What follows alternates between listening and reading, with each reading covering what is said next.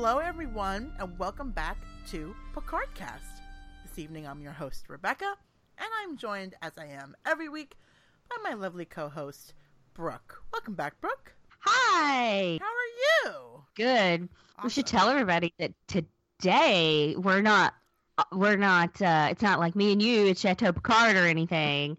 I am at Star I'm at uh uh I was gonna say I was at Starfleet headquarters, but actually uh, Neil's closer to that. Yes. Surprise.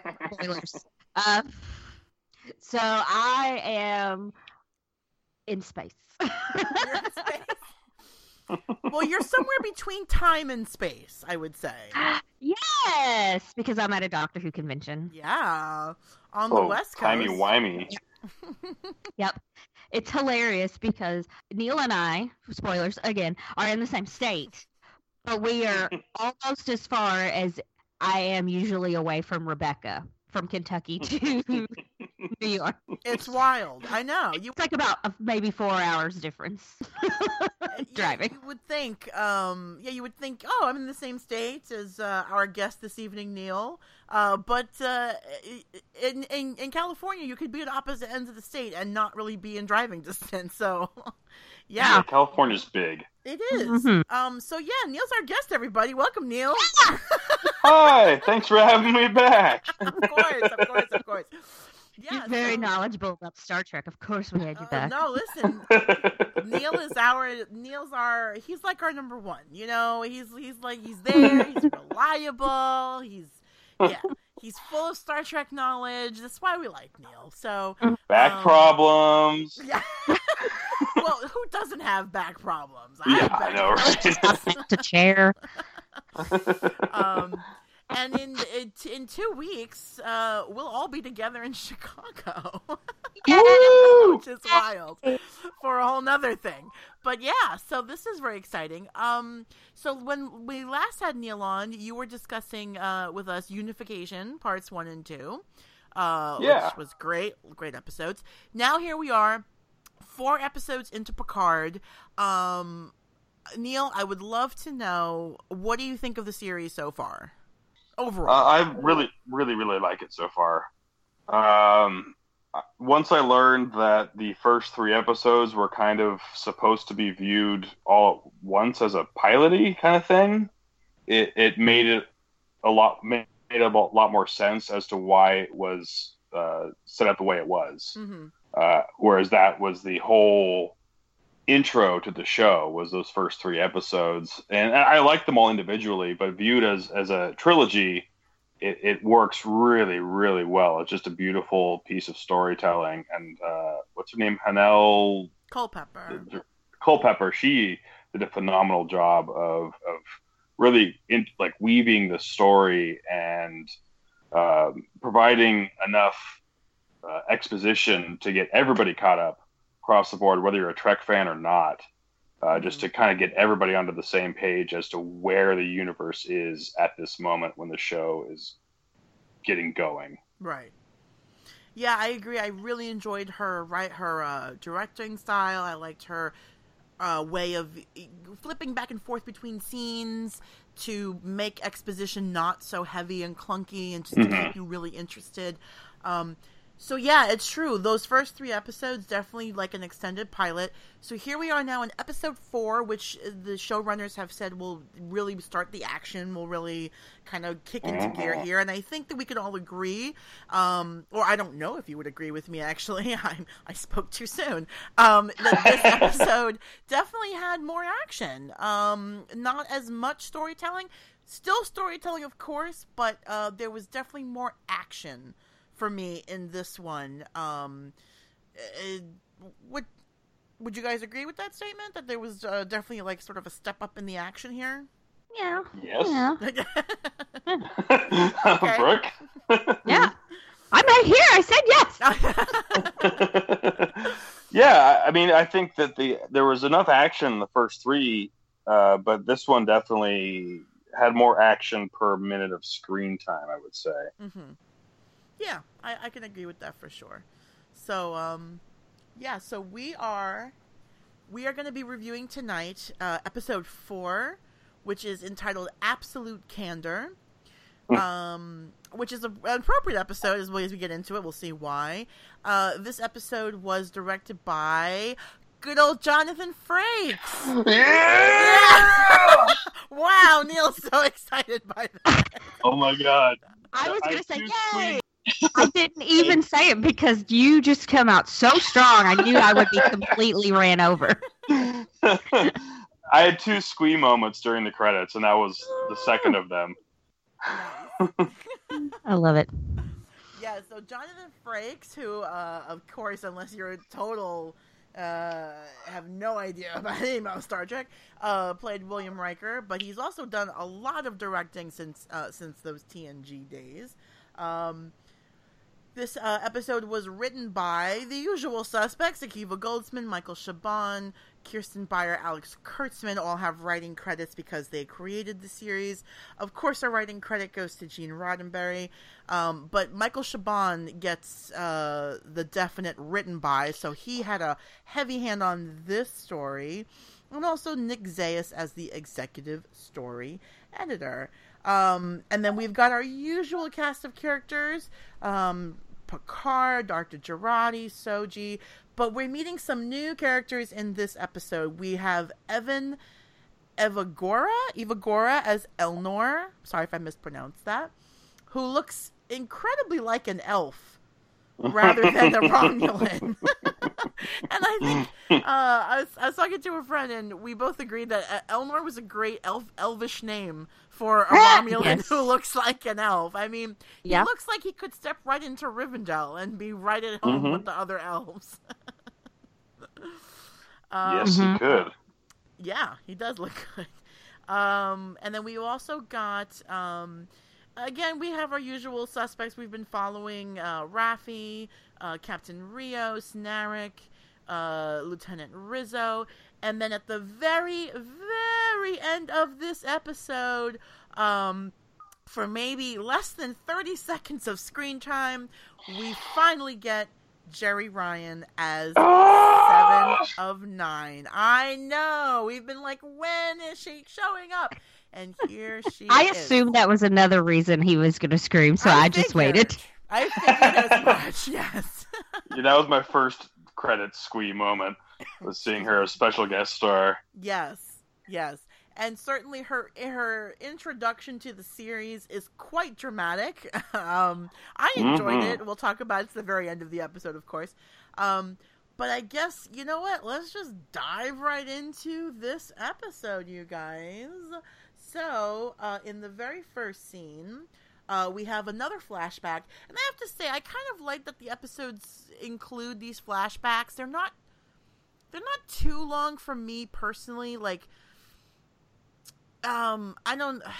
If anybody watches uh, Arrow on the CW, they relied heavily on those flashbacks to Oliver's time on the island, and for me, it got to be a bit too much. All the flash, all the flashing back. Um, I feel like four episodes in, the flashbacks are short. They're to the point, and they're there to tell us a story or to give us the needed exposition for this particular episode. Um, Mhm. yeah, so it sounds like you uh, sounds like you're on the same page, Neil. Yeah, and especially this one, uh, where it was the pre-credits scene.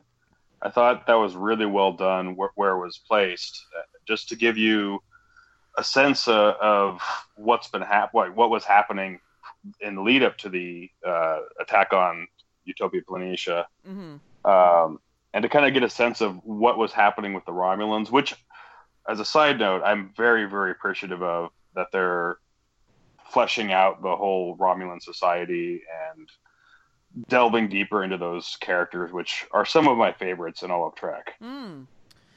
Yeah, it's really interesting here because um, we're getting a lot of um, sort of filling in the blanks of the Romulans to the point that in this episode we're introduced to. I mean, can we can we call? I mean, I guess they are a religious order. The. Qowat Milat. Yeah, the yeah yes the Qowat Milat. They're Picard calls them nuns. Um, Romulan warrior nuns. Oh my gosh! Who knew? I needed Romulan warrior nuns in my life. Right? I mean, Mhm. who knew?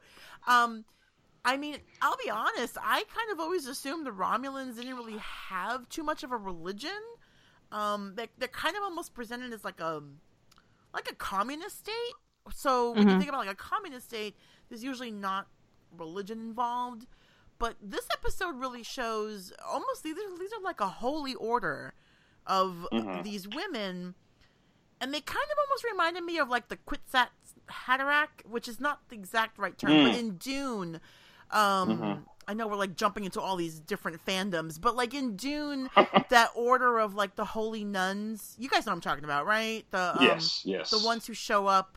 Um, No, I, I don't know anything about Dune. Oh, sorry. okay. It's it's the Bene Gesserit. That's They're what. the, The, uh, thank you. The Kwisatz Haderach is what the the kid turns out to be, but the, the yeah, Bene Gesserit yeah. are the actual nuns. Yes. Yes. Thank you. They're the ones that test. They're the ones that test the uh, the children for signs of precognition and Right, with the Stuff like box. You that. stick your hand in the box and you Yes. feel like The your pain hand's box. on fire. Yes, the pain box. There's only pain here. But um yeah, they kind of terrible. Right. It, it, it's not pleasant, I would assume. But they kind of reminded me of like the Bene Gesserit nuns who were um in Dune. yeah, me too. It, it's a very similar kind of uh, order where it's a bunch of badass women not taking men's shit. Yeah.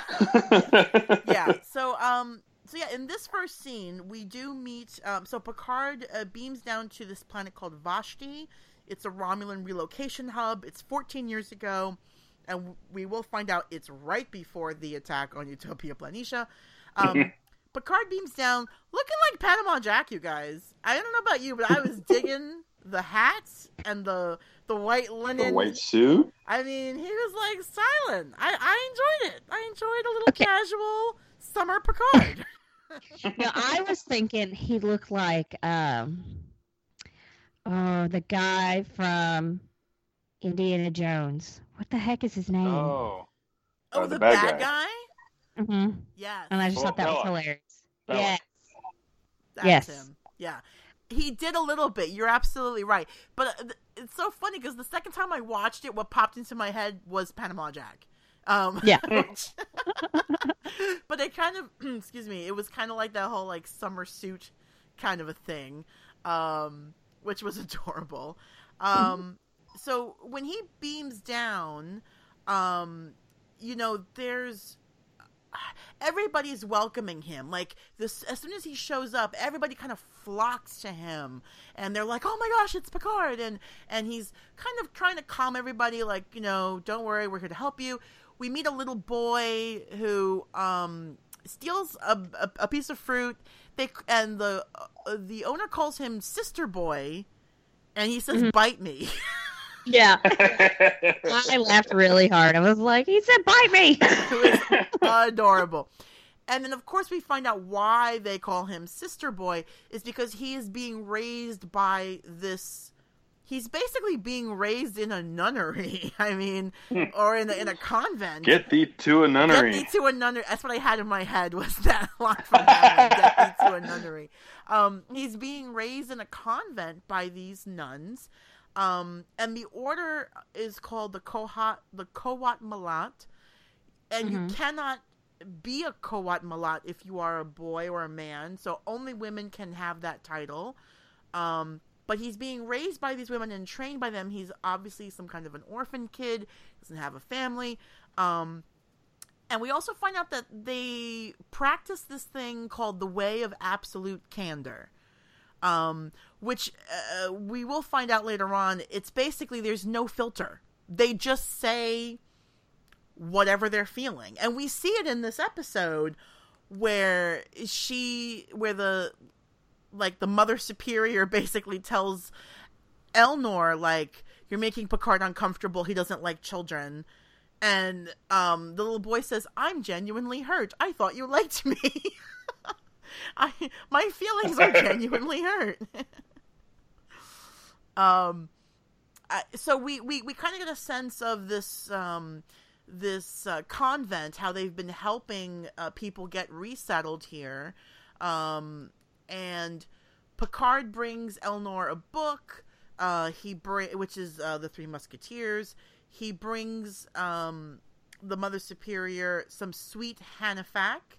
Um, they have some little like nice banter about promises or prisons and all that. Um, and then we get like some. I really liked. I liked that quote for some reason. I don't know. Promises are prisons. Yeah, and I think she said something like, "Don't make yourself his jailer." Yes, and I like the. He said he promised to bring her the sweet whatever stuff, and then he's like, "But I forgot promises were prisons." Yeah. And he starts to take it away. And she's like, "You better hand that over, buddy." so great. I did enjoy that too. Like I, I like seeing Picard like this, like very relaxed, and he's kind of like not the Picard that we remember from Next Gen. You know, older. You know, even now Mhm. this is 14 years before what we're watching, so he's he's in, it's uh, that in, in between you know uh, stage here.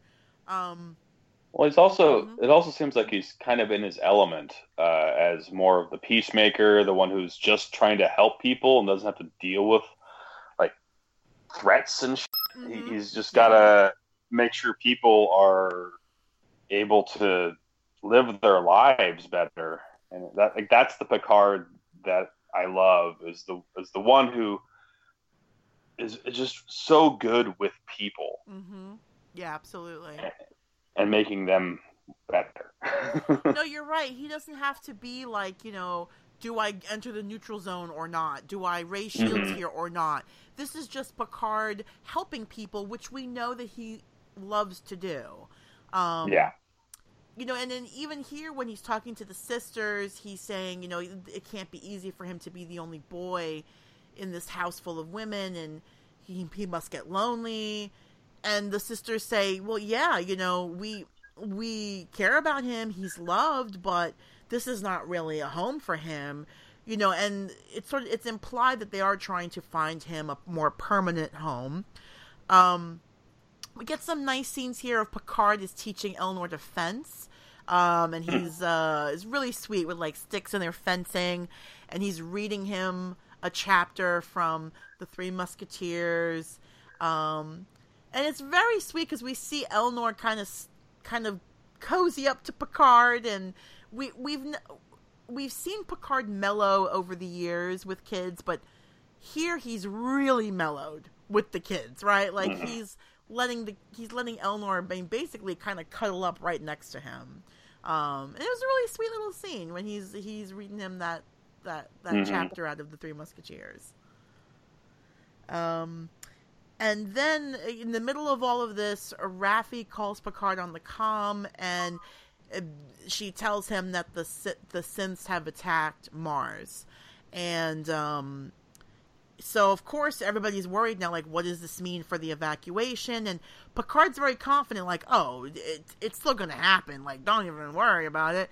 Um, but he does leave, and he's you know he says he'll come back. Um, we do see Elnor crying as he's leaving, and um, it's it's a very bittersweet end to this this sort of like um, this flashback scene. Um, and then we get our- Yeah. Mhm, go ahead. Um, I, I just want to say that uh, Patrick Stewart's face in that moment where he, he hears that news, is, he does such a good job of, of conveying all the emotions that are just have risen up because of, he's heard this news just with Neil. a very short, like, Neil, he is an experienced Shakespearean actor. Of oh, course. I No know, I kidding. know. It's, it just, it's I'm just teasing. beautiful to watch. He is so amazing. He's just, uh, I, I don't know, he's always amazing. I just He- wanted to tease is. you. but just like as an actor, it's, it's it's it's beautiful to see somebody with that much experience and talent and training. Just with the, the briefest of instance, you can see all that weight just fall on him, and you can just it, it, it's a beau- it's just a beautiful little thing that I noticed. Yeah. No, absolutely agreed. You know, this is just it's so great to see um Sir Patrick Stewart back acting in this role and playing this character. Mhm. It's just great. It's a joy to watch him. Um so we get our opening credits, of course. Um our next scene, uh, we're we're aboard uh, Captain Rios' ship. He's uh, reading his book, and uh, Doctor Jurati is um, bored because she's like, "Who knew space was boring?" Um, and she Oh, basically, Alison Pill is so good. she, isn't she great in this role? Like, so good. she's great here because she's kind of just rambling on. Um, I love this. I love this whole thing. It's like it's not really. It's, it's space. It's not.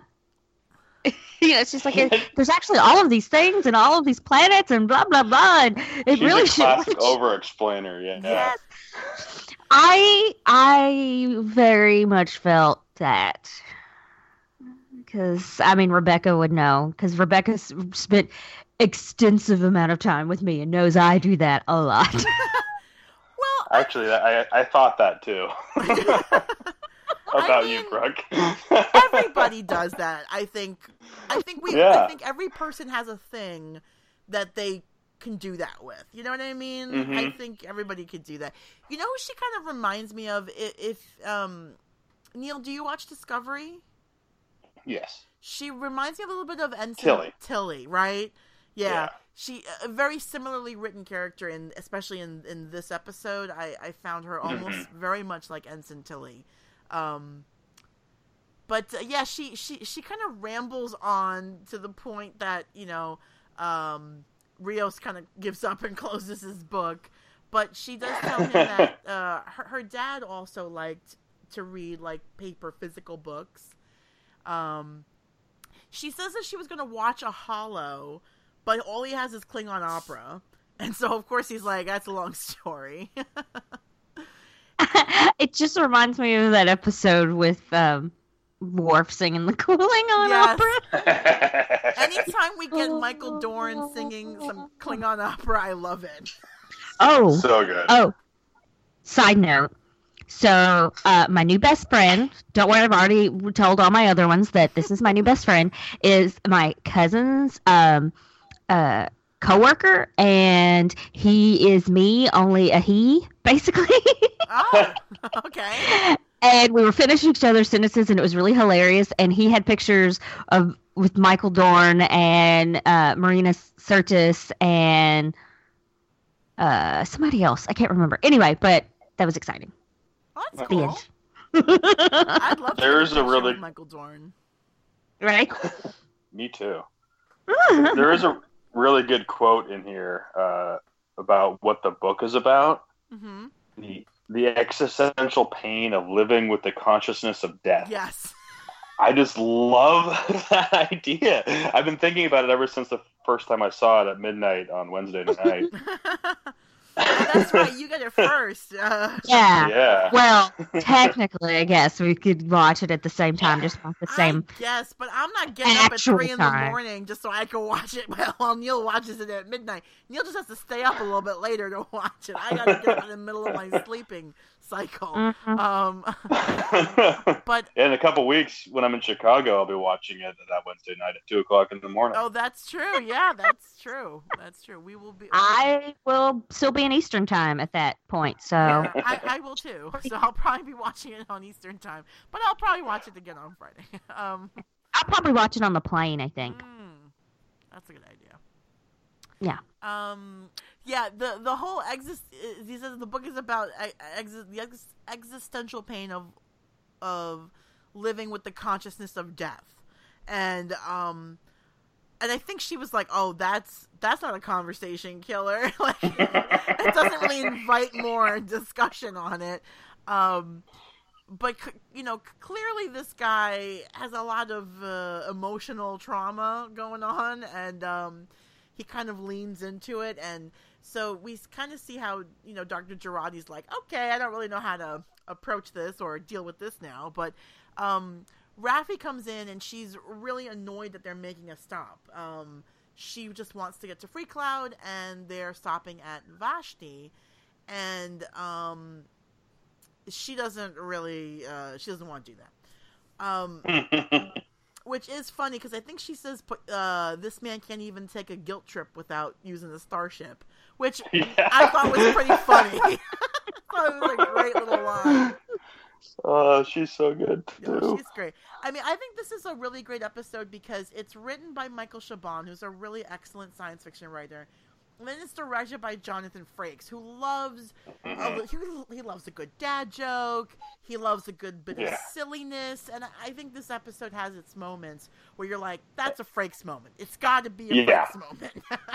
Yeah, there's there's one later that I, I'll bring up at the time, but okay, great. uh, he yeah, he, and he understands Star Trek. oh, one hundred percent. Obviously, so so well. Yes, absolutely. so in the next scene, um, we find out that on this ship they have there's like a hospitality uh, suite, and now there's another hologram. It's the hospitality hologram, who looks like he's straight off the set of the uh, Queer Eye for the Straight Guy, which is hilarious. Um, and he basically is like, "Oh yeah, I we we've designed this room to look just like your study back Mhm. home." And I Um, was like, oh man, because I was thinking maybe he actually was back home, and he wasn't. Why did I not think of the dang like Holodeck? holodeck kind of thing? Yes, Yeah. why? I don't know. Anyway, but this one, this one has a net like this one has like straight, straight on American accent. You know, it's like yes. Yeah.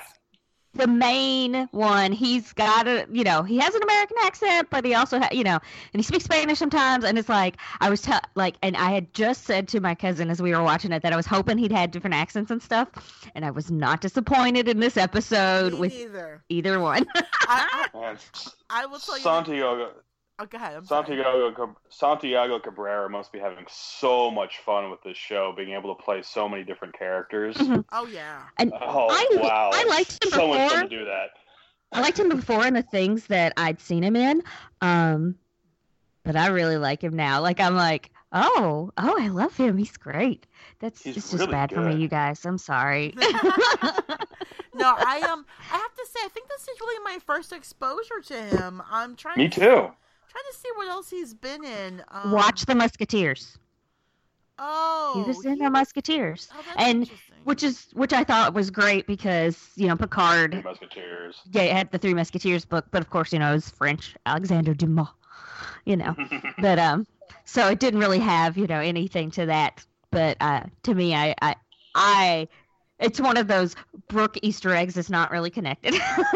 Oh, it's, that's all right. We enjoy a good Brooke Easter egg. That's fine. Um, yeah, I'm I'm looking at his. Brookster egg. there you Yes, go. I was- That's exactly what I was thinking. I'm like, I can't name it myself. That's just terrible. it's so funny because he's been in shows that I've watched. He's been in Empire. He's been in Heroes. Um, he's been in Dexter. Who was he in Heroes? In Heroes, he was Isaac Mendez. Was he one of the Carnival guys? You know what? I'm not really sure, but he was in 17 episodes. you would think I would remember. okay. But it was. But uh, to be fair, this was back in 2006. So Yeah. So a little while years ago. so. It's as long ago as the uh, the attack on Ut- Utopia Yep, Planitia. that's exactly correct. No wonder I don't remember. Um, so yeah, Which I, is weird because it's Remembrance Day. Of... Oh wait, that's when that happened. Sorry.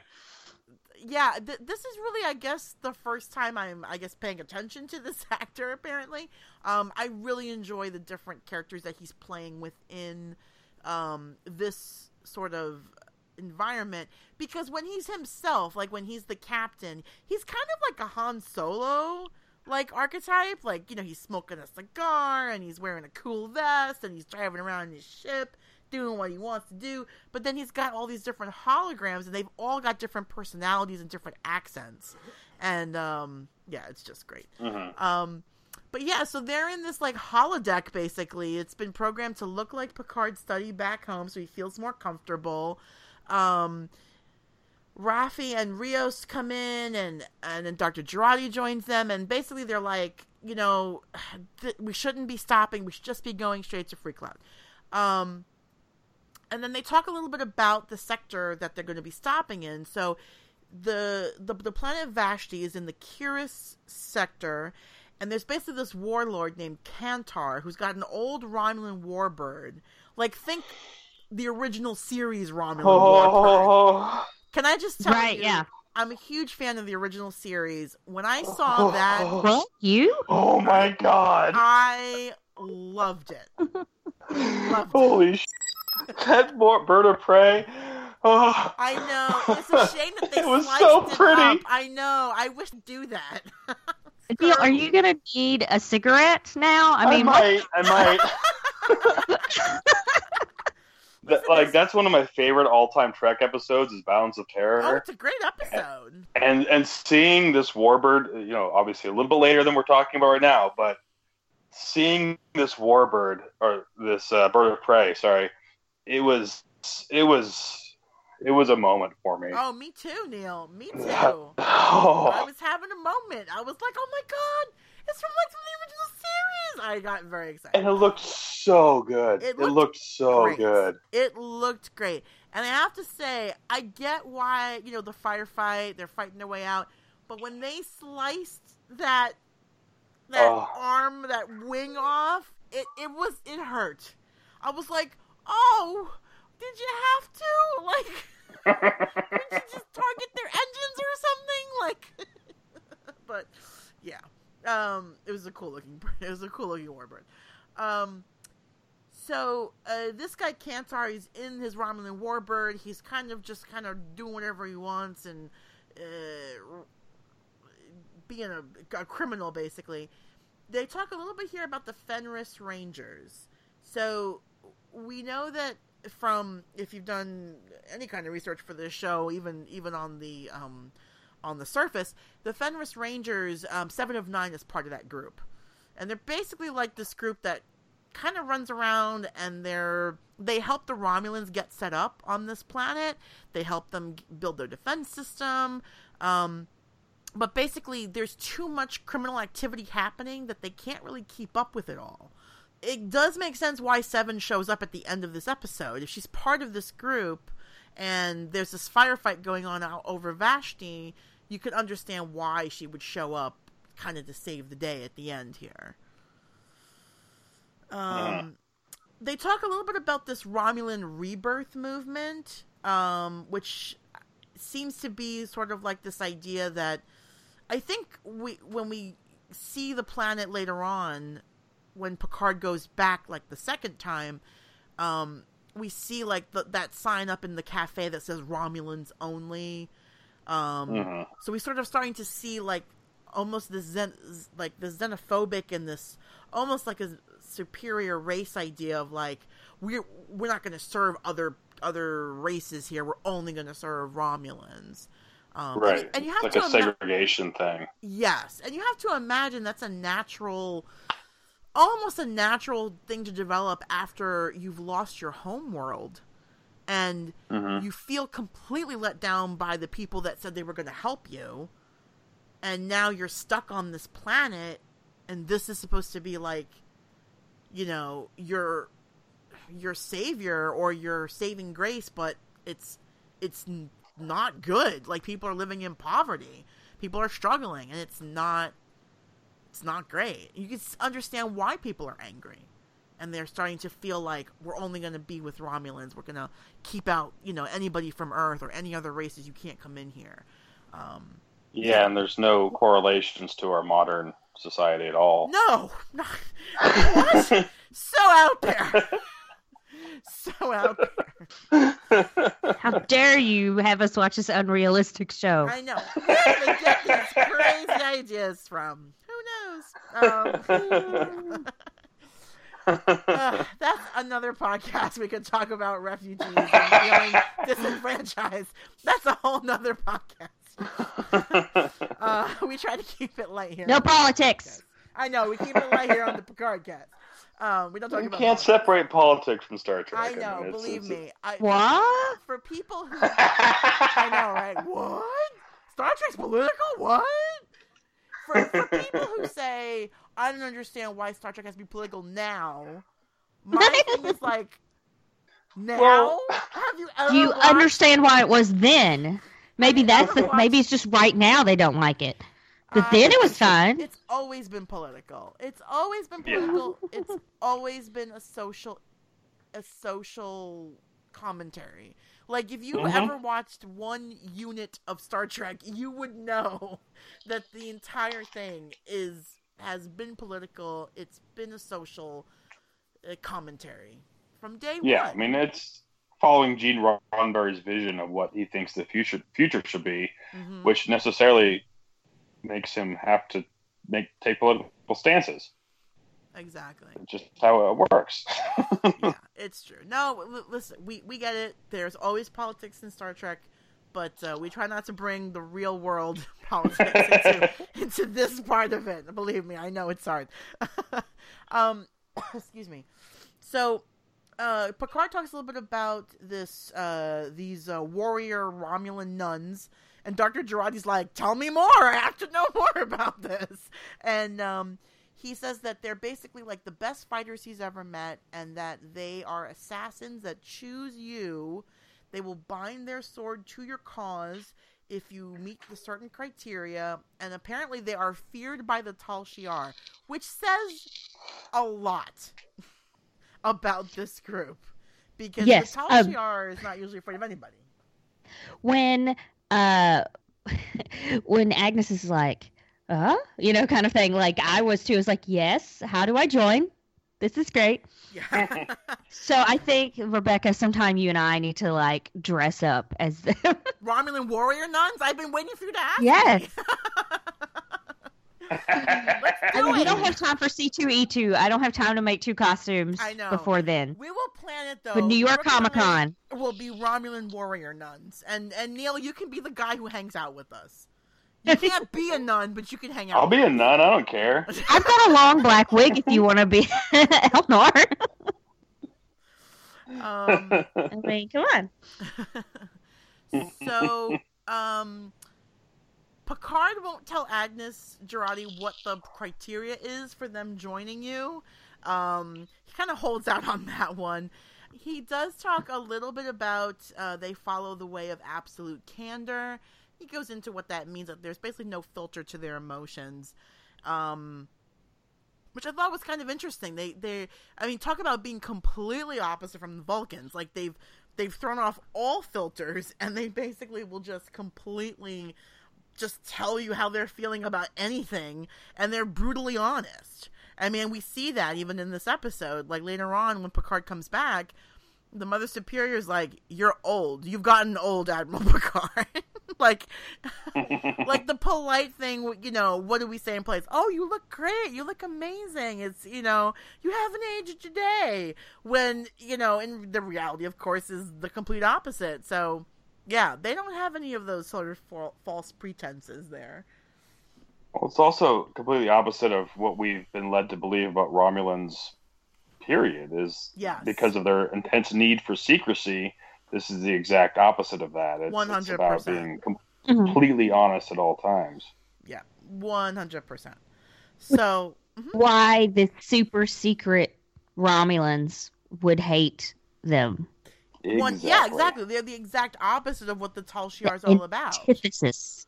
But they're such badasses that you can't attack them. Right, because they'll just Yeah. slice your head off, as we have seen Oh. in this episode. Yeah, we're like, woof, when that happened. Like guttural sounds because you do not expect that to happen on Star Trek. Very surprising. Um, so, um, basically, you know, Raffi's trying to be understanding. She says to him, you know, you've lost Dahj. You now you're thinking about Elnor.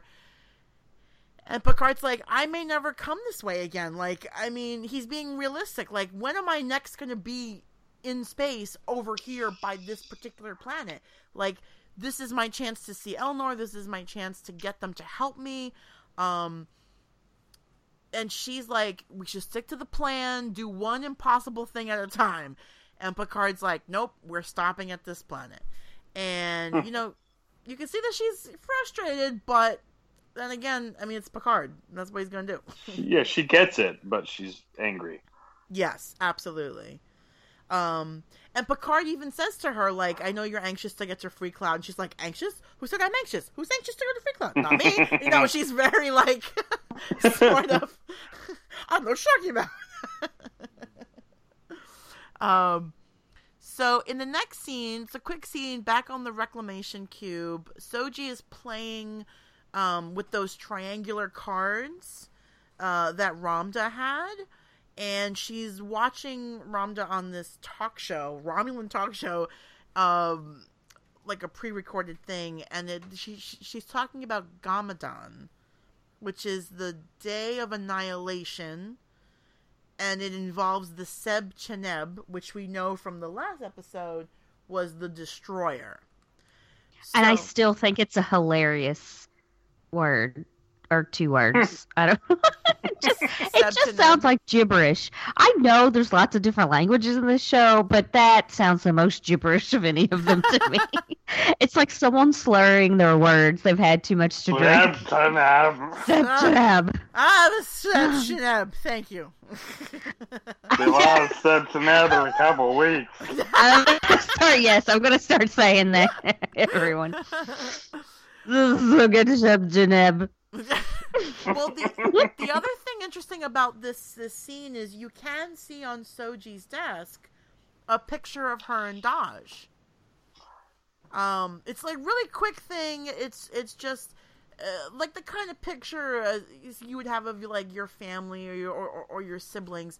Um, and um, interesting to me that you know Dahj never mentioned her sister, but um, Soji has mentioned her several times, uh, which is interesting. But we do see a little picture of her and Dahj together, and and Soji's definitely trying to figure Ramdha out. Like she's trying to understand why she's part of the disordered and why she's so drawn to her. And and we'll get to a scene a little bit later on about that too.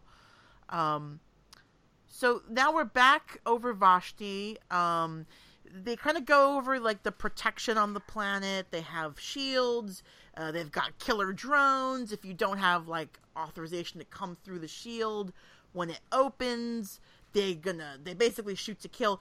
And then it like opens randomly, and then it opens for only a minute. So you have to like have your clearance, be ready to go, and like just shoot right into the planet. Um, so it's pretty hard to hack uh, almost impossible, really. And Picard's like, well, just tell him it's me. and obviously they'll just totally let me land. And they're like, yeah, no, they don't really care. It's you. Um, and this to me is one of the really most interesting things about the show is that Picard, almost every episode, has to be kind of humbled. because he still thinks like he carries this kind of weight. it's like the okay so he might have softened to children in his old age but he also got even more like don't you know who i am? Yes. He did. It's true. Yes he did. He did. I mean every episode almost he has a moment like this where it's basically like well tell him it's me. And they're like yeah they know it's you but they don't care it's you. And um so they're, they're like, so how do we get in? And Captain Rios is like, well, you give them cash. I mean, that might work. And um, clearly that's what they do because in the next scene, Picard beams down to the planet. So they must have uh, gotten some cash from somewhere and offered somebody a bribe. Well, so one thing I, yeah. I noticed is that um, yeah, yeah. The, the Federation, you don't need currency at all, right? But any of the associated races, you do. Yeah. I mean, mm-hmm. you look at DS9 with the Ferengi and uh, Papa Sisko's restaurants, and they all require currency in order to get the services from them. Right. Did you call so it's Papa like, Sisko? I did. That's I can't adorable. remember his first name. I love it. I was like, wait a minute. Did he just go Papa? General Cartwright. Is that better? Uh, no, no, no. I like no. Go with Papa Sisko. I just must be spelling it. but yeah, because he runs a restaurant on Earth, yeah. and you, I mean, he must get some sort of reciprocation for making food, making that jambalaya. Um, so I, I the way I, I way I picture it in the in the Federation is that if you're a member of Starfleet and you're getting your necessary services, that's all free. But right. if you're trying to get something from another uh, society, you're going to have to have some some form of currency uh, to get those services. Right. You know, like Quark's Bar on DS9. Right. You need some kind of latinum to yeah. hmm Yeah, or something that's good for trade. So that like, and it seems like because the Federation is, is seems to be a little fractured, maybe currency is coming back into vogue for Federation people as well. Mm. Yeah, it seems like at least here in the future, even though, as you say, the Federation doesn't use money or currency, um, it's common to interact with these other cultures. So it seems Mhm. that there is, you know, you might be part of the Federation, but you'll also carry around some currency of, um, Right, and yeah. and then Rios obviously isn't in Starfleet anymore, so he's got to make a living somehow. If he's not, if all this stuff isn't being provided for him by Starfleet anymore. Right. And we also it- saw Raffi make a point about how basically Picard is one of the is like part of the one percent as far as she's Yeah. concerned, and she's basically like, I'm here in my hovel in the desert. Fucking Yeah. smoking weed every day, trying to get by. Oh, I Just like a lot of veterans who are uh, not taken care of by the government, right? Yeah, Uh, yeah. Quit making this too real. I know. I'm sorry. I know. Stop being so realistic, Neil. You're bringing us down, Neil. Sorry. Um, so okay, so Picard has greased their palms with something. Let's imagine it's gold press latinum, um, because that seems to be a pretty common uh, currency.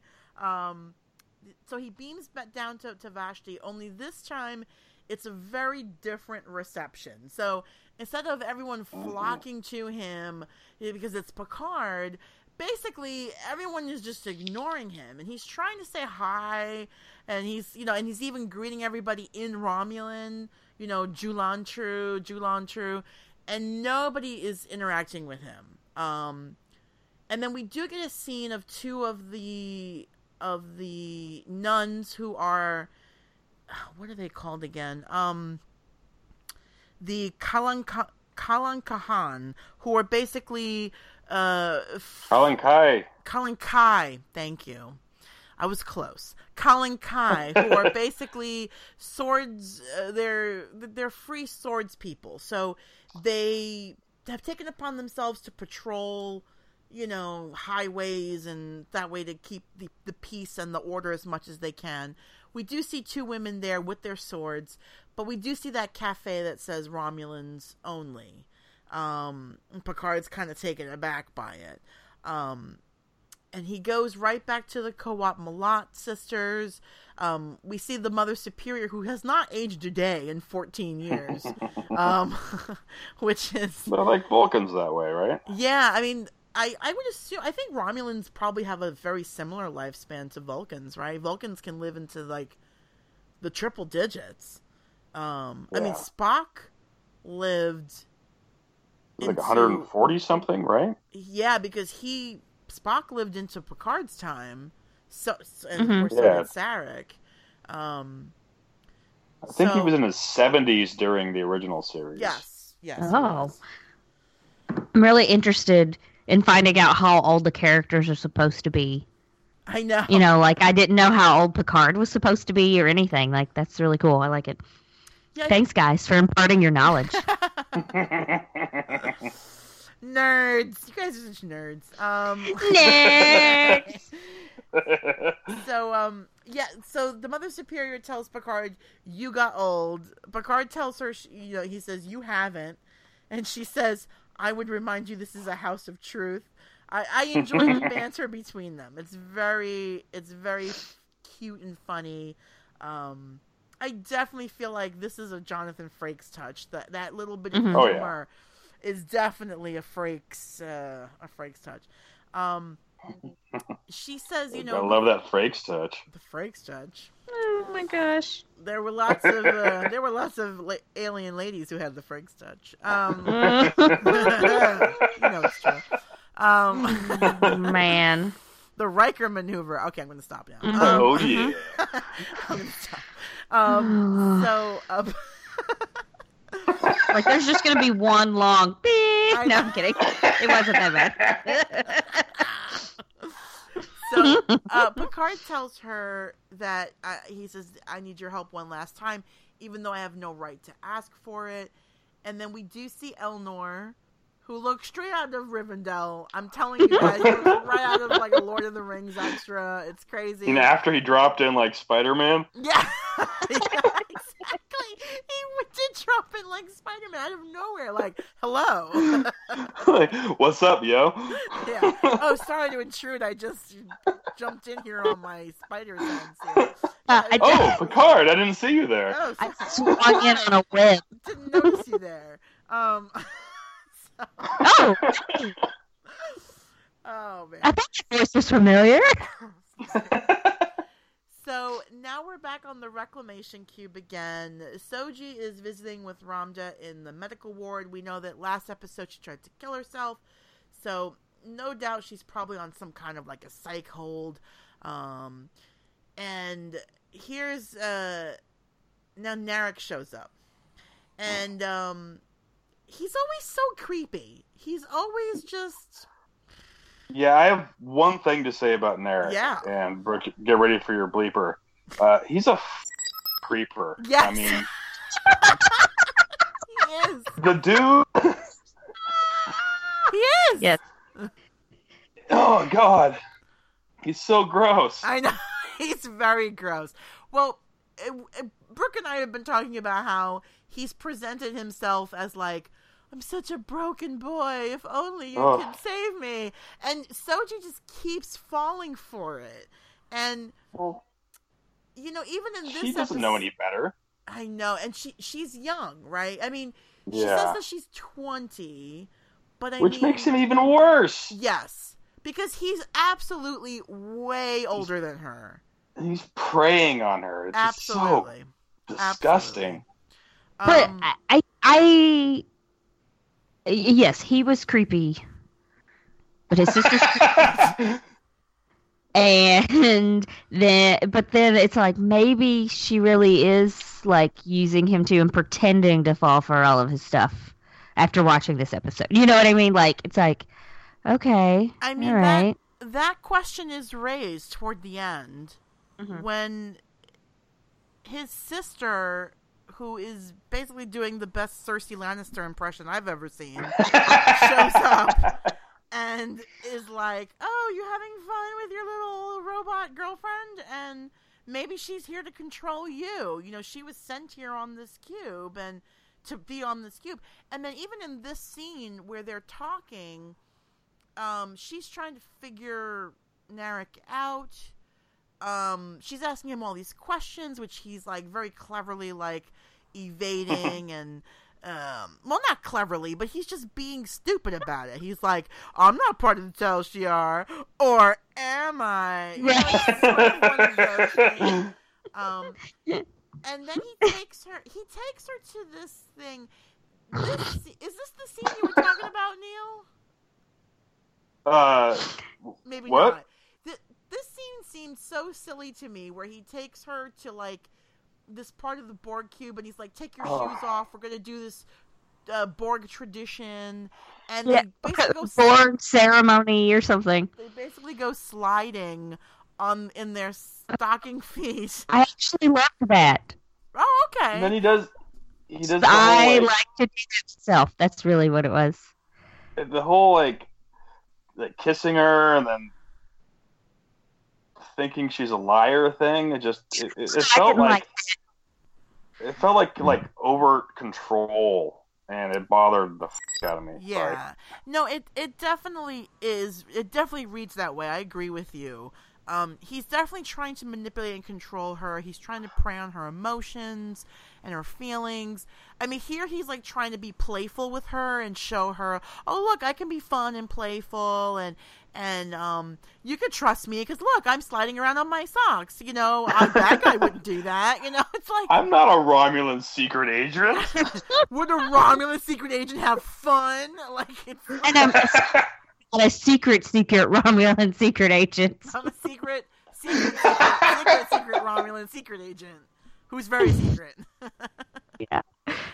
So Um, yeah. So like they, he starts kissing her, and then he starts questioning her about being on this ship called the Ellison, and he's like, you know, um, your name wasn't on the manifest, and she's like, but I was there. I was on that ship.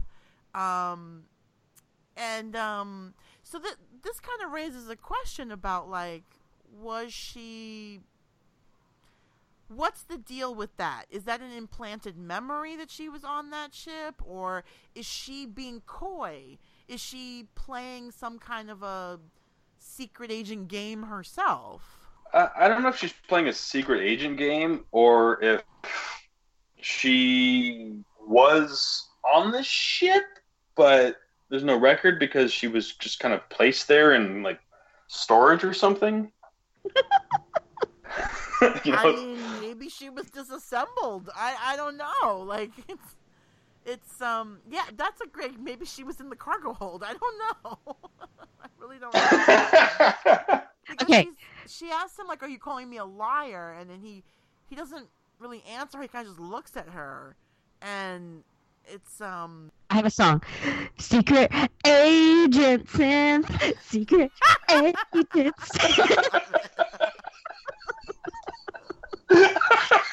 agent Hadn't sang in a while. So oh boy. That's awesome. Secret agent synth. I love it. That's amazing. Um, so now we're back on Rios' ship. Um, Raffi is basically people are now like tweeting that they've seen Picard on the ship. I mean that on the planet. That's basically what's happening here. He's blowing up on social media. Um, people are Snapchatting and tweeting about it, and uh, she's like, "Yeah, this is not good." And now, of course, the Romulan warbird has shown up. Bird of prey. Yes, the the bird of prey has shown up, and uh, here we learn more about the Kai who are the the free swords people. Um, and you know, Picard is having a conversation with the Mother Superior, and she basically says to him, "You feel ashamed seeing Elnor here. You feel ashamed that you haven't been here." And he basically is trying to defend what he did you know, he's like, you know, Starfleet wouldn't help me, so I did not, I wasn't able to complete my evacuation mission. And she's like, oh, so because you couldn't do anything, you did nothing. And she's really calling him out on that. Mm-hmm. And Picard acknowledges, he's like, I allowed perfection to become the enemy of good. Like, he realizes I should have done something, but because I couldn't do it perfectly, I didn't do anything. And mm-hmm. um which is kind of a it's kind of an aha moment for Picard. Like he's been having them these episodes, but this is like a real big moment for him to understand that he could have done better. He should have done better, and he didn't because he was too worried that's, about it being perfect. That's definitely one thing I've been appreciating about this show is that he is going on a journey of growth, um, where he he's he started off more like the Picard that we left off with uh, after ne- after Nemesis, and he's now coming to terms with all of his past actions and is growing from them before our eyes. And I, I really really like watching that journey that uh, Picard is going on. Yeah, same here. I I and I'm liking that there's even now character growth for Jean Luc Picard. Like mm-hmm. even we watched him all those years on TNG, and now here we are years and years later. There's still character growth happening, and I, I like that. I enjoy that as well. Um, so now Picard uh, basically now is going to appeal to Elnor to join or to bind his sword to Picard's cause. Um, I do enjoy this little joke here where he's like, is there a ritual? Do I have to go on my knees? He's like, please don't tell me I have to do that. My knees are not what they used to be. yeah, that's a good one. I also I also really appreciate the butterflies in the background of this scene. Um, I, I noticed mm. it on my second watch through that they, they are I mean they're obviously CGI and they're just done so subtly and, and, and, and like beautifully. I, I really like watching the little butterflies pass by in the background. It's, it's gorgeous. I, I have to say, I really love this whole set right here when he's on Vashti and he's talking Mhm. to the sisters. It's so beautiful, like the wildlife, the the forest, the trees, the sunlight, and and you're right. I hadn't noticed the butterflies, but I I'm, I have it on silent now. It's running as we're talking, and I'm noticing them now, and it, it really is quite pretty. Yeah, it's beautiful. Just and it's such a little thing that I, I think a lot of directors would not even have thought of. But Jonathan Frakes has he, he he understands a lot of what makes Star Trek great visually, and one of the one of those things is is the background Yeah. stuff. Absolutely. Um, so basically, El- Elnor's like, just he said he tells Picard, "You tell me a story, I listen." So then Picard starts talking to him about Data and the twins, um, and Elnor says, "Oh, you you told me about Data," and and he he references Spot, which I thought was I was like, "Oh, Spot, yes! I was like, yes. I loved. so Uh huh. Go ahead. sorry, uh, you know that game I was talking about months and months ago? Oh the yeah, Star yeah. Trek Timelines game. Yeah, so I'm still playing it. Uh, but the fleet I'm in has squadrons, and this, my squadron is Spot Squadron. Oh, that's so neat. I love that. That's why I joined that one, is because it's called Spot Oh, I love it. Well, I I immediately thought of. Of course, there were several episodes about Spot, but I immediately thought of the one where Worf was supposed to cat sit. And he's holding Spot at like arm's length, and Data's telling him, "You must tell him he is a good cat. You must tell Spot he is a pretty cat." And Worf so good. like, no, I'm not doing any of that. I'll make sure it So is. Oh. That's beautiful. it.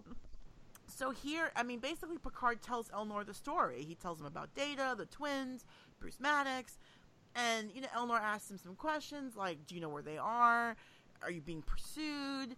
And you know, Picard's like, "It's pretty hopeless. I really need your help. Will you bind your sword to my quest?" And Elnor basically is like, "You ditched me." You haven't come back in 14 years. Now that you need me, you want me to help you. Forget you, old man. And he basically uh, seems to not want to help Picard in any way at all. Um, and leaves quite angry. And I mean, you can understand his anger. I mean, he was a child who looked up to this older male figure who he didn't have a lot of male figures in his life and then he was abandoned by him for 14 years and now he shows up because he needs something I really like that quote. Um, that you know, th- th- that okay, all those reasons are why you need somebody. Why do you need me?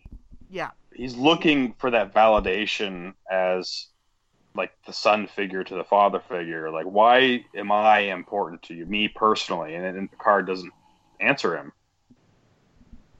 yeah he doesn't have an it- it- answer um because yeah it, it's just it's a really good use of like a negative answer almost you know like a negative Mhm. space answer I, I just i thought it was really really interesting yeah it's for picard to say why he needs him now it really is it's about hubris at this point because Mhm. Picard is basically like, I know I did wrong by not showing up again, and here's my Mhm. chance to to salve my own conscience.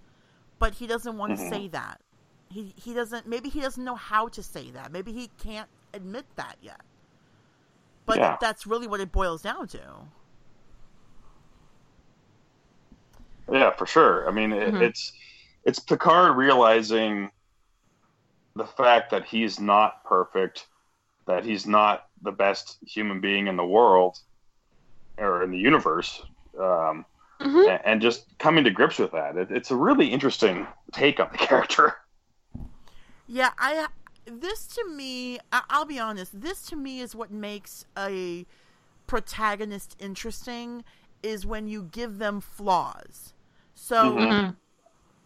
Don't, don't get me wrong. I enjoy a character like okay, a character like Superman, it's it's hard to give that character flaws because that's how he was always written, right? Like he's like the Right. ultimate Boy Scout. He always does what's right. He always makes the right choice. Never tells a lie. Fights for truth, justice, and the American way. but Invulnerable. invulnerable, right? Um, can't you, Can fly. I mean, yeah, he's he's basically perfect. Um, plus he's like good looking and he's got a great physique. Mhm. I mean, like he's got all his hair. Like if, there's no faults to Superman, right? But then you take basically Picard. yes, but then okay, take- all right. it's I mean, Except for the hair. except for the hair part, but yes. He's But got then- perfect hair. but then you take a character I'm trying to think of like something also comicky that I could reference and I'm gonna reference Wolverine. Wolver- okay that's a great example. You have a character like Wolverine who doesn't always make the right decision who makes a lot of mistakes um who has good intentions tries to do what's best but oftentimes messes it up. And Yeah. so it's it's easier to relate to that character because that character is flawed. And so i'm i'm a flawed person too. So like when i see flaws in my protagonists that i watch on tv and in movies it helps me to connect with them better. And so No, Rebecca, you're perfect. oh, Don't, don't be so hard on yourself. if only mm-hmm. if only that were true. Well, and- and also overcoming flaws is such a good way of writing a dramatic story, where where you have a protagonist that that is re- like cognizant of the flaws and is actively trying to fix them, makes it way more interesting than a character that has no flaws and even if they did, they didn't recognize them. Yeah, I I totally agree with that. So the next scene, back on the ship, Raffi tells Picard the next window's going to open in seven minutes, and that's you know basically that's when they're going to beam him up. Um, so Picard, th- this scene is wild to me. Picard goes to the cafe, uh, the one that said Romulans only, and he takes the sign and throws it on the ground like not anymore. and he's Steps on it. steps on it. Hands on. He, I mean, the I was surprised he didn't jump up and down on it like right. Like it's the total audacity of this guy mm. to basically say, "I'm gonna, I'm gonna, t- I'm tearing down this sign. Romulans only. Forget that." And he tears. He The sheer effing hubris. I know. Mm-hmm. I know. And he walks in. Everybody's looking at him like, "Really? Did you really just do that?" he sits down at the table. He's trying to order something from the waiter. Waiter's like, "No." Um, and I did, didn't even just kept walking. Didn't Yeah, even didn't even acknowledge him. at him. Wasn't even know. It was just like And again, one was- Picard speaking in Romulan, like he's trying to get people's attention. They just refuse to interact with him. mhm. Um, and then we get this really great scene with um, this character Tenkem Andrev, played by Evan Park. Um, so this is the Romulan who stands up and who says, "I met you once. I used to be a senator. You came into the Senate and you spoke about how you were going to rescue us and you were going to bring all these ships and you were going to evacuate us." Um, and uh, you know you were you were like this great figure, and then you let us down. Starfleet let us down, and Picard's like, uh, you know, I'm sorry, and I did everything I could do, and then he's and then Tenkem says, yeah, and then you gave up. So again, people are calling Picard out on this that you said you were going to help us, and then you didn't help us. Um. So then they Yeah. get a sword. They give Picard a sword, and they're like, It, "You're gonna fight now." Before the sword thing, there there is a shot during that verbal spat yeah, that's straight out of uh, First Contact of Picard. Uh, just the framing of it and his stance. I, I, I remember it so clearly from a shot from First Contact, which was also also directed by Jonathan Frakes. Oh, okay. Um, it's the exact same shot. obviously 25 years later. It, it, it, I, I, I saw it this time, this this third time I watched it, and it just I, I could see it side by side. The two are exactly the same. It was it was really cool to see that for, for me as the. I, I didn't notice that, but I think that means I just have to go back and rewatch First Contact. I haven't seen it in a little while. Oh, that's a that's a movie I watch three or four times a year. I love that movie. It's a great movie. I think it's one of the best, if not the best, of the Next Generation movie. I think it's definitely the Uh, best next gen movie. Yeah. I've never seen it. Oh. What? Course. It was the first Star Trek movie I saw in theaters. I've seen most of Wrath of Khan. I've never seen it all the way through one at, at one time. Blow my mind, Brooke. I know it's really crazy. um, and then you know we watched we watched Nemesis, so you know I I did that one, and I saw a part of Search for Spock. Is that what it's called? That's Star Trek three. Yeah. sorry, Through yeah. So I saw part of that one. Yeah, I know. I'm sorry, I- you guys. know, I, I know. I know. First Contact wasn't on your list for previewing for this show, but I think it might deserve a place because of the Borg connection. we aren't taking requests. No, I'm kidding. uh, I'm kidding. Um, yeah, well, you know, because we were talking about uh, in between seasons doing stuff, so that's definitely something we'll um, we'll take in consideration while we're figuring out what we're going to do in between these two seasons. and it's uh, such a great, for sure. great movie. So I mean, because. I'd like I'd like to watch it if it's as good as you guys say it is. I I, I appreciate both of your opinions on those kind of things.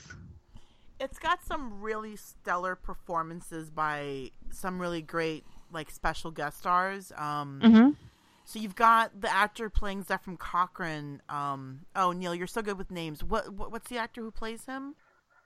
Uh, I'm putting you on the Yeah, spot here. yeah, I know. Um, James Cromwell. Thank you. Cromwell. Who's been a, who's been in everything? I mean, He, Right. he's been in episodes of Star Trek as well as Aliens too.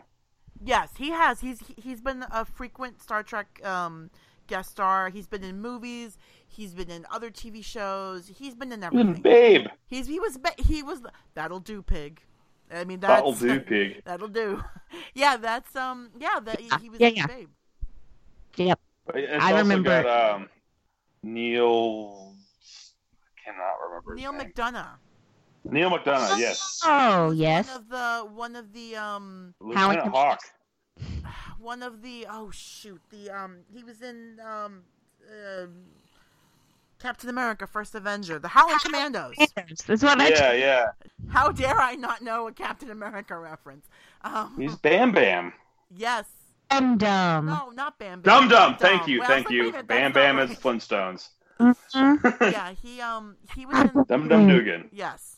Yep. Um got some really stellar performances by some really great um actors. Alfre Woodard. Al- Alfre Woodard is excellent in the Wow. movie. Oh, Um, I mean, I So can imagine she wouldn't be. She is just excellent in general. she's great in everything. Alfre Woodard is great in Yeah. everything. So, yeah, First Contact. If you haven't seen it, worth a watch. One hundred percent worth a watch. Um, oh yeah. yeah. and you're right. Abs- also, also directed by Jonathan Frakes. Um, really well directed, uh, in, in my opinion too. Um, so uh, back to the scene here at the uh, Romulan only uh, cantina. Um, they uh, so they give Picard a sword. They want him to fight. They like drag him out. We saw the scene in the trailer. He's being dragged out like to the main square, and um, you know, at first he, he kind of parries a few of the the sword thrusts, but then he throws his sword down. He's like, I'm not going to fight. Um, and then uh, Elnor shows up, uh, and he basically with some really amazing fight moves here. I mean, Oh my god. spinning in the air, he's slicing The M Bison move, yeah. he's slicing people's heads off. But he's but in all fairness, he gave a warning and he said, "I, you know, please choose wise wisely. You know, Mhm. uh, if you're gonna fight this fight." And um, he basically, you know, takes down these guys who were beating him, who were who were gonna make Picard fight. And he tell he announces that he is binding his sword to Picard's um, cause. Anybody who has a problem with Picard has a problem with Elnor. Um, Mhm. and then you know we see one of the Romulans out a disruptor, and he's like, uh, I'll, "I can still shoot you with this, you sister boy," you know, which was very, um, it felt very hillbilly redneck to me, you know. Watch out there, sister boy! like I'll just me and my sister, me and my me and my mother wife will just get you later, you know. It was a little weird, but Mother wife. sorry, that's really gross. I'm sorry. That's really just not that Gosh, sister wife is any better, but. What? Me and my cousin slash wife. will get. Uh, Holy I shit! offended everybody in the South who listens to this. I apologize. Everybody. listen, oh, I can do that because I live in the South. Know. Okay. I'm sorry. Bud. I'm sorry. Like, um, so um, so ju- just as this guy's about to shoot Elnor with a disruptor, um, Raffi's like, "Oh, the window's open. Should we beam you up?" And Picard's like, "Yeah, you should beam us up." Get me out of here!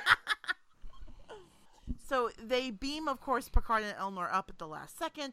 Um, they they're back on the ship, and Picard basically, um, he he he completely tells Elnor that guy you shouldn't have killed him. You shouldn't have done that.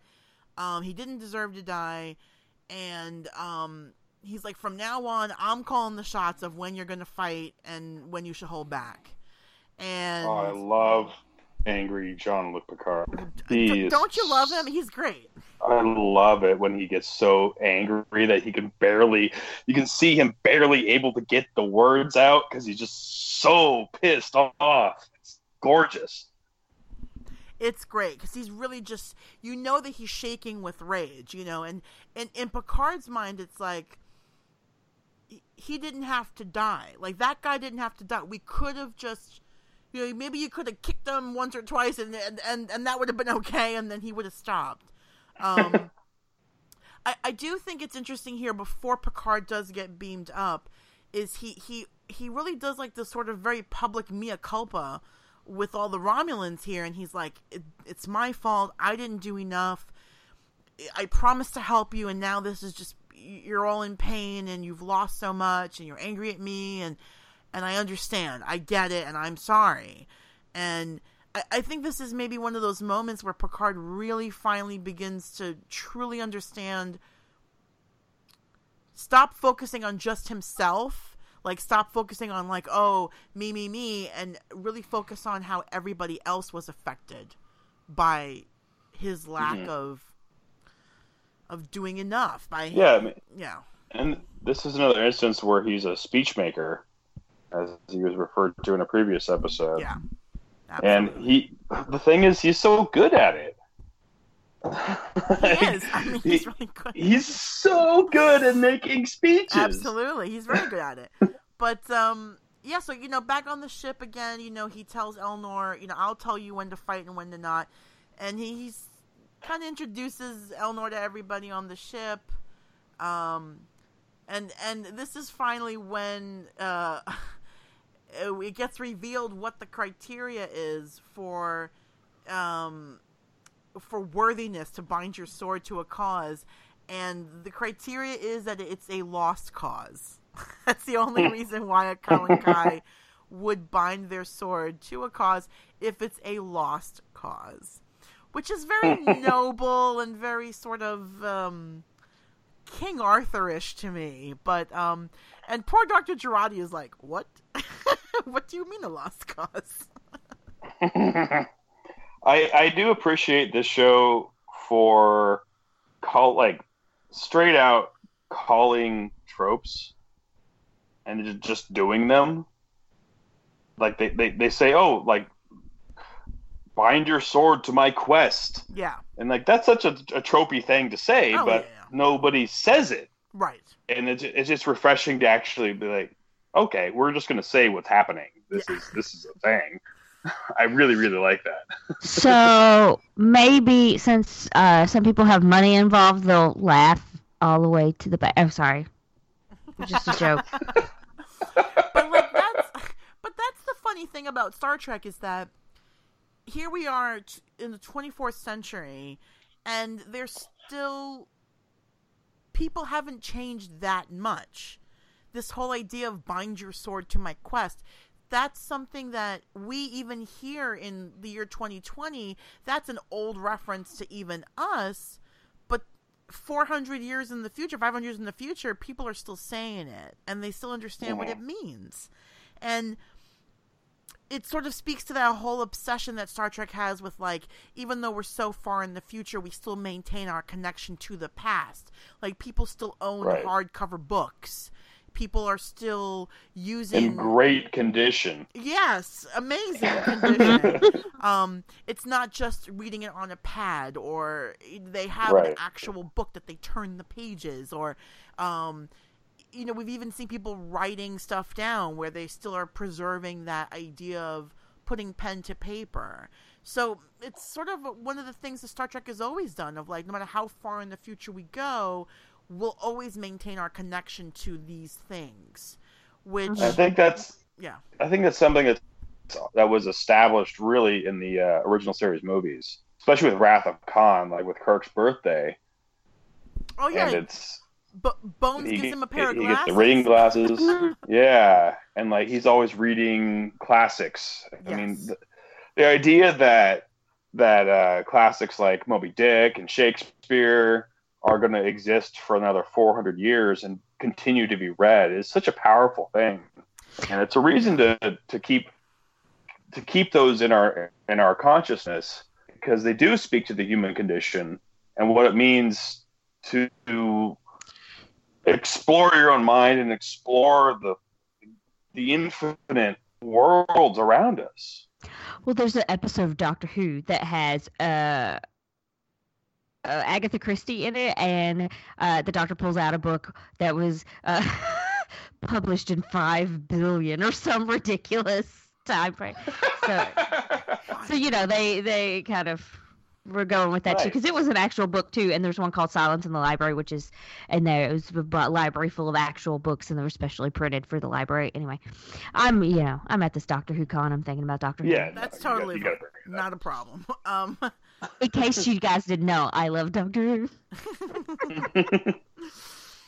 um. So now we get a scene of the Romulan Lannister siblings. So Oh my god! if, if you watch anybody watch Game of Thrones, um, you know you understand that. But basically, these are siblings who have a I, very. mean, I don't watch Game of Thrones, and I understand that. I think it's in the just the. mean, honestly, I don't the watch only Game of thing- Thrones.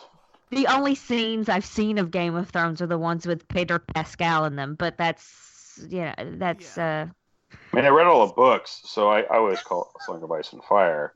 Right, right. Yeah, you're you're the you're a book reader, not a I'm the- TV watcher on on the Game of Yeah, I'm the resident book asshole. Yeah.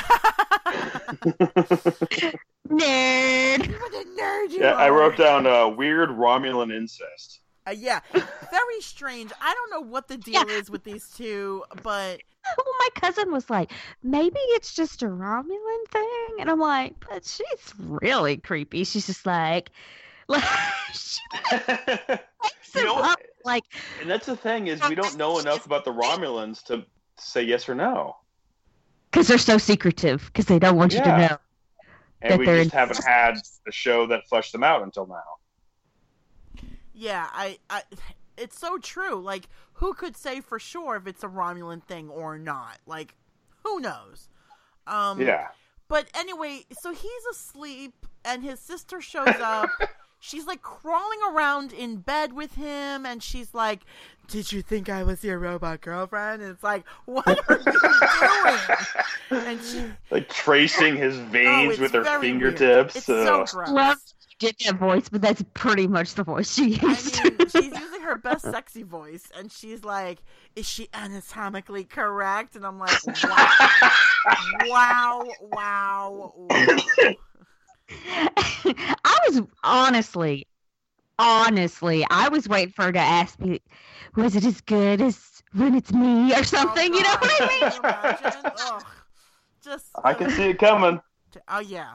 Well, it's like e- every Ugh. episode we get we get a scene of these two toward the end where she vaguely sexually threatens him uh, and says, "If you don't have results soon, I'm gonna show up and I'm gonna take over." So, uh, I mean, this is like it's every episode they have. The, they Now have she's there. Well, Mhm. is she, I mean, yeah, she's there now, and she's got her ears back, which we she had. them- Apparently, her internal organs. yes. it's just I don't even know what but anyway, she basically says to him, if you don't get results, if you don't do what you're supposed to do, I'm going to take over and you know what that means. Um and he's now asking her about the Romulan ship that was assimilated, which is what Soji wanted to know about. So he's Mhm. asking her questions, and she's like, Why are you asking me questions about this stuff? Maybe she's the one who's pulling the strings on you, bro. Like, maybe she's here to keep you in line. Maybe she's here to manipulate you. Um, and then she does this thing where, like, she, like, chokes him and then says, um, wh- who, who is she? Remind yourself who she is. And he says she's the Seb Cheneb. And, um, I also- Seb Cheneb. Seb, I honestly didn't expect that's what she was gonna say whenever she like grabbed him either. I'm like, I'm like, first they've got like all this cursing, and then now like it's turning into like a softcore porn. What's happening? Yeah. It's very- the dynamic between these two is very odd, and I'm sure it's written specifically that way. Like, I don't know if this is meant to be like an incestuous relationship. has to okay it has it has to be written that way like don't even say think it has to be because if this is not like a di- directorial choice because it's been every i mean granted there's only been two direct but you know what i mean it's been Yeah, a through line I agree. Yeah, this isn't like a Jonathan Frakes special. no he would not Oh, God, probably no, it's not. This isn't the Riker maneuver here we're, No. we're dealing with. not the Riker maneuver. For sure, not the Riker maneuver. Um, so, our final scene of the show here, um, the sh- the sh- Captain Rios' ship, they're engaged in like a firefight with the Romulan uh, bird of prey. Um, the the totally cool looking Romulan bird of prey from the original series. That ship is so gorgeous. Um, Yeah, I wrote awesome dogfight and space Spanish. Yes, space Spanish. I okay. So this new hologram is called Yes. Emmett. he has Damn yes he has a name and he has like long hair and everything Trunk. He's like, screw it, I don't care. honestly, this is when because I was like, I was like, oh yeah, Santiago Cabrera's really awesome. Like he's really great. And then like his Rios versions was like speaking the Spanish, and I'm like, oh okay, all right, I like this. so then I got a weird sorry. No, I I also his his um his sexiness level went up quite a few Yes. notches with the Spanish. I'm not Yes. gonna lie, it did. did. Oh, because you know, like he's a good looking guy, but I wasn't like into him necessarily. and then he was speaking Spanish, and I'm like, yes. Yeah, I know. I had the same moment. Um, Okay, okay. I did think of you when he started speaking Spanish, honestly. Spanish. I did too. Yeah. Spanish. it it was very funny because I was trying to figure out like what kind of Spanish they were speaking, like if I could guess what country they were from. Um, because at first I thought it was like Spain Spanish because they were speaking it very fast, and then he called him way, which is a very Mexican word. So I think they're speaking Spanish that's more common in Mexico. Um, In California. Interesting. Yes. So anybody who's much more fit, although the actor himself is from um, Venezuela, so Mhm. which is a totally different accent, a totally different thing. But like, Mhm. Um, if anybody knows better than me, which I'm sure there's plenty that do, please gently correct me uh, by email or Twitter is fine. But um, the fact that he was calling the other guy "way," which is a pretty common word that's thrown around in in Mexico in Spanish, um, seems I my high school soccer team. that was my guess. Oh, okay. So yeah, you live in California, you know what I'm talking about. Yeah. Um, so um, Emmett, the drunk Spanish-speaking hologram with all the tattoos, is like, "You fly, I shoot," Um, and they get into this dogfight, and then out of nowhere, this other ship comes in. So now we've got like this really awesome two on two against one thing. This other ship is helping out Rios, and um, they unfortunately slice up the bird of prey, which again, heartbreaking, heartbreaking to watch them but beautifully done. Gorgeous. I mean, if you had to do it, it was so beautifully. It was so like surgical precision. And then, of course, once you know who the pilot is of that other ship, it all makes sense. Oh, I mean, would you expect anything less but Borg precision from Seven of Nine? I mean, nope, nope, so um, nothing less. Of course, um, they're keeping it a very, you know, they're keeping it a secret till the very end. But you know, they say that the the ship is breaking up and the pilot is signaling, and and they keep saying he he needs to come aboard. Well, beam him here, and then uh, they beam the pilot aboard. Of course, it's Seven of Nine, Jeri Ryan. We love her from Voyager. Um, and Picard knows her right away, and he says, "Oh, Mhm. Seven of Nine. and uh, she says, "You owe me a ship, Picard," and then she faints. Yeah, I thought the intentional misgendering of the pilot was was an interesting choice. Like they hit it so hard that I, like as soon as they started doing it, I immediately knew that it was seven. me too, because they kept saying him, he, him, him. him. Yeah. like, oh, it's, it's Oh, obviously seven. seven. It's obviously seven. I mean, who else is gonna? It's not like. It's not Tom Paris, who you know from Voyager we all knew was like you know like the best pilot in the fleet and all that. We knew it wasn't Tom Paris. Um, seven nine. yeah. So that's our episode, you guys. That is absolute candor.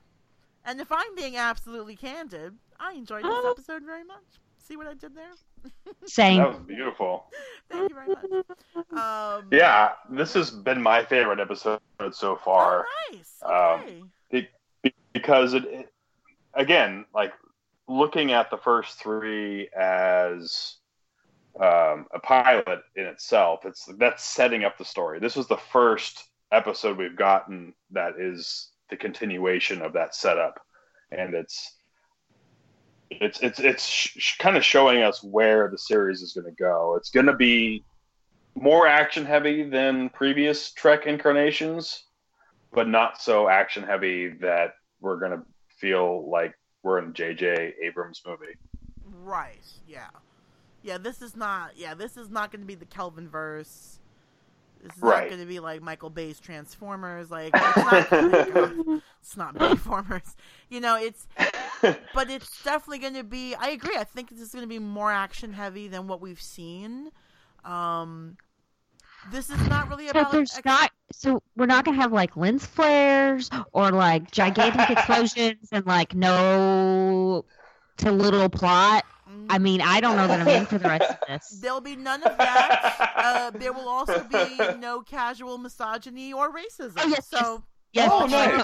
benefit. About that for the Also Yeah. a benefit for not having. I can't- I- or as we've seen recently, retconning. Oh well, no, I guess he retconned in the Star Trek movies too. Anyway, sorry, he changed things. uh, and also having just done the Voyager rewatch, it was Mhm. I, I've been waiting for Seven to show up since the series started, and I, I am so glad that I was able to do the episode where she showed up.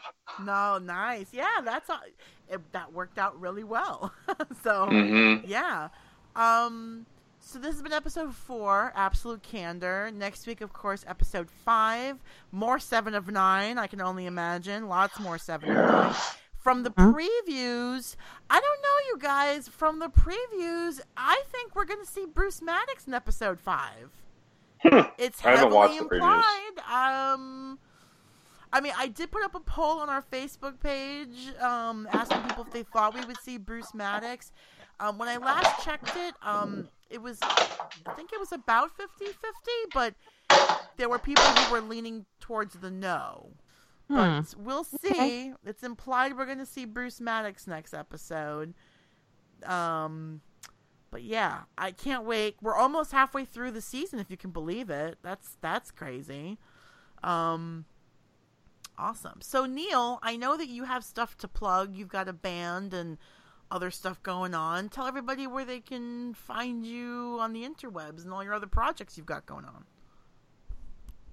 Um, yeah, I'm on Twitter under my name, Neil Follander. Uh, I'm on Instagram as well. My band is called the Restless Sons. Uh, we actually have a show on my birthday on St. Patrick's Day in Northern California. If anybody out there from here.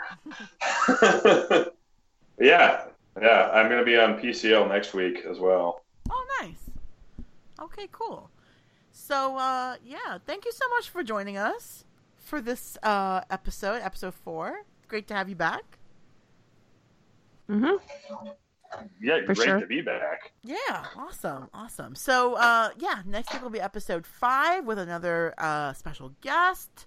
Um, so yeah, um, Brooke, thank you, of course, for um, show for being able to join us, even though you're on the West Coast and doing your Doctor Who stuff Uh-huh. today. But Yes. awesome. All right, everybody, thanks for listening. Thanks for listening to Picardcast, and uh, as we always say, continue to boldly go where no one has gone before. See ya.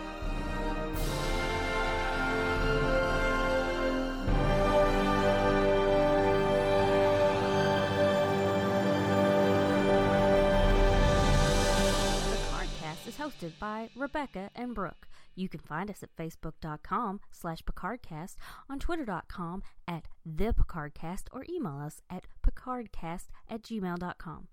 Thank you for listening, and boldly go where no one has gone before.